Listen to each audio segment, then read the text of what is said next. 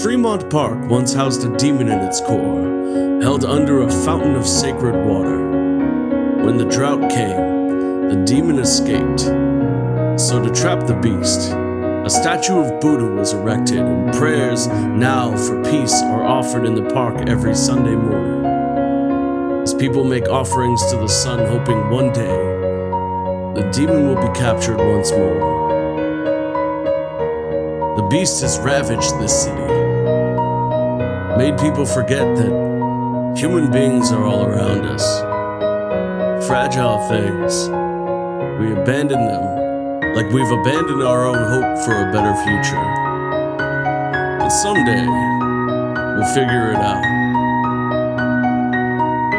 Proceed down 16th Street towards Luna's Cafe